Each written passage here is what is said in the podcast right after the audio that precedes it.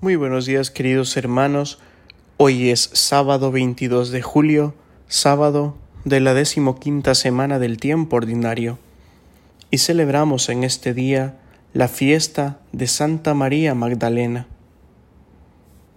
Y el Evangelio del día de hoy está tomado de San Juan, capítulo 20, versículos del 1 al 2 y del 11 al 18.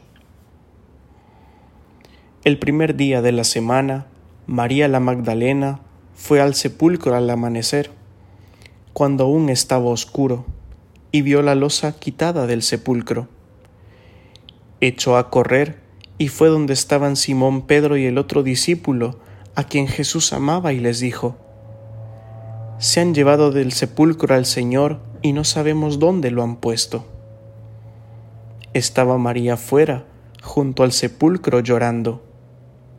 Mientras lloraba, se asomó al sepulcro y vio dos ángeles vestidos de blanco, sentados, uno a la cabecera y otro a los pies, donde había estado el cuerpo de Jesús. Ellos le preguntan, Mujer, ¿por qué lloras? Ella les contesta, porque se han llevado a mi Señor y no sé dónde lo han puesto. Dicho esto, se vuelve y ve a Jesús de pie, pero no sabía que era Jesús. Ella, tomándolo por el jardinero, le contesta, Señor, si tú te lo has llevado, dime dónde lo has puesto, y yo lo recogeré. Jesús le dice, María. Ella se vuelve y le dice, Rabuní, que significa maestro. Jesús le dijo, No me retengas, que todavía no he subido al Padre. Pero anda, ve a mis hermanos y diles, subo al Padre mío y Padre suyo, al Dios mío y Dios suyo. Y María Magdalena fue y anunció a los discípulos, he visto al Señor y ha dicho esto. Palabra del Señor. Gloria a ti, Señor Jesús.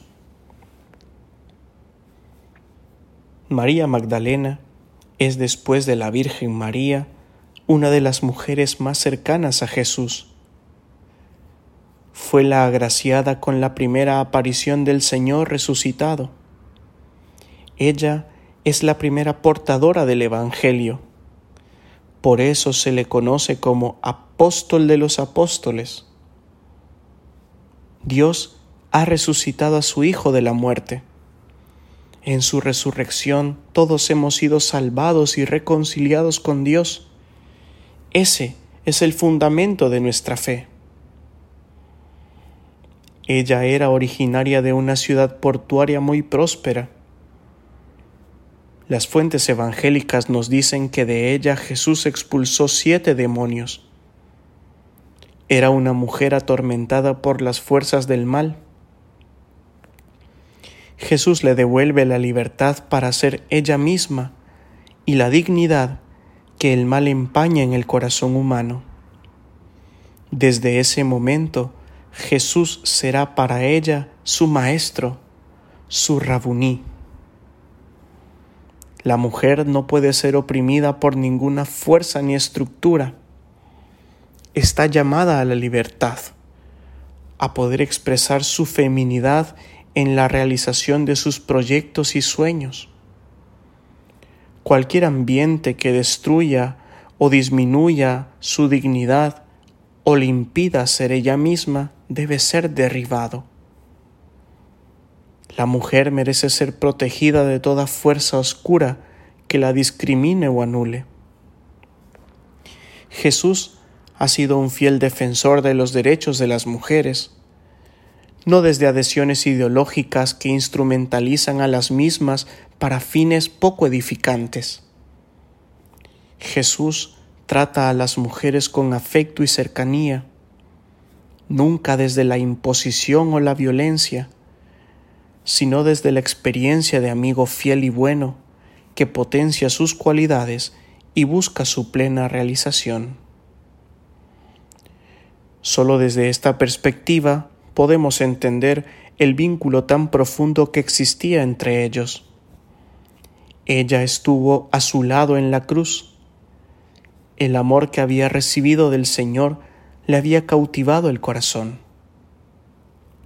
María Magdalena estaba dispuesta a todo por Jesús. Tras su muerte, ella se resiste a separarse de su amado, pero vive la noche oscura de la fe, donde las puertas se cierran, donde el silencio todo lo invade, donde la carne toca con la yema de los dedos su propia impotencia, pequeñez y fragilidad. Pero María Magdalena se resiste al pesimismo, a la vergüenza y a la melancolía. En medio de su oscuridad interior sale a buscar a Jesús. Necesita tocarlo con sus manos, ver su rostro, darle un abrazo. Esa luz interior es la que la impulsa a ir hacia la tumba. Pero a Jesús no se le encuentra en la tumba, pero sí hay que salir de la propia tumba para abrirse a la vida. A Jesús se le encuentra entre los vivos, Él está de pie a nuestro lado. ¿Por qué lloras? Es la pregunta que le hace el resucitado. Le invita a ir a lo profundo de su corazón, a ponerle nombre a sus sentimientos a tomar conciencia de todo aquello que le desgarra interiormente. Son tantos los dramas que hacen llorar a las personas, el desamor, la injusticia, la indiferencia, la enfermedad, la propia debilidad, la soledad, la distancia, la muerte de un ser querido. Jesús nos ofrece consuelo, amistad y compañía. En sus brazos la vida se reinicia, la esperanza se renueva, la existencia renace. Déjalo todo en sus manos.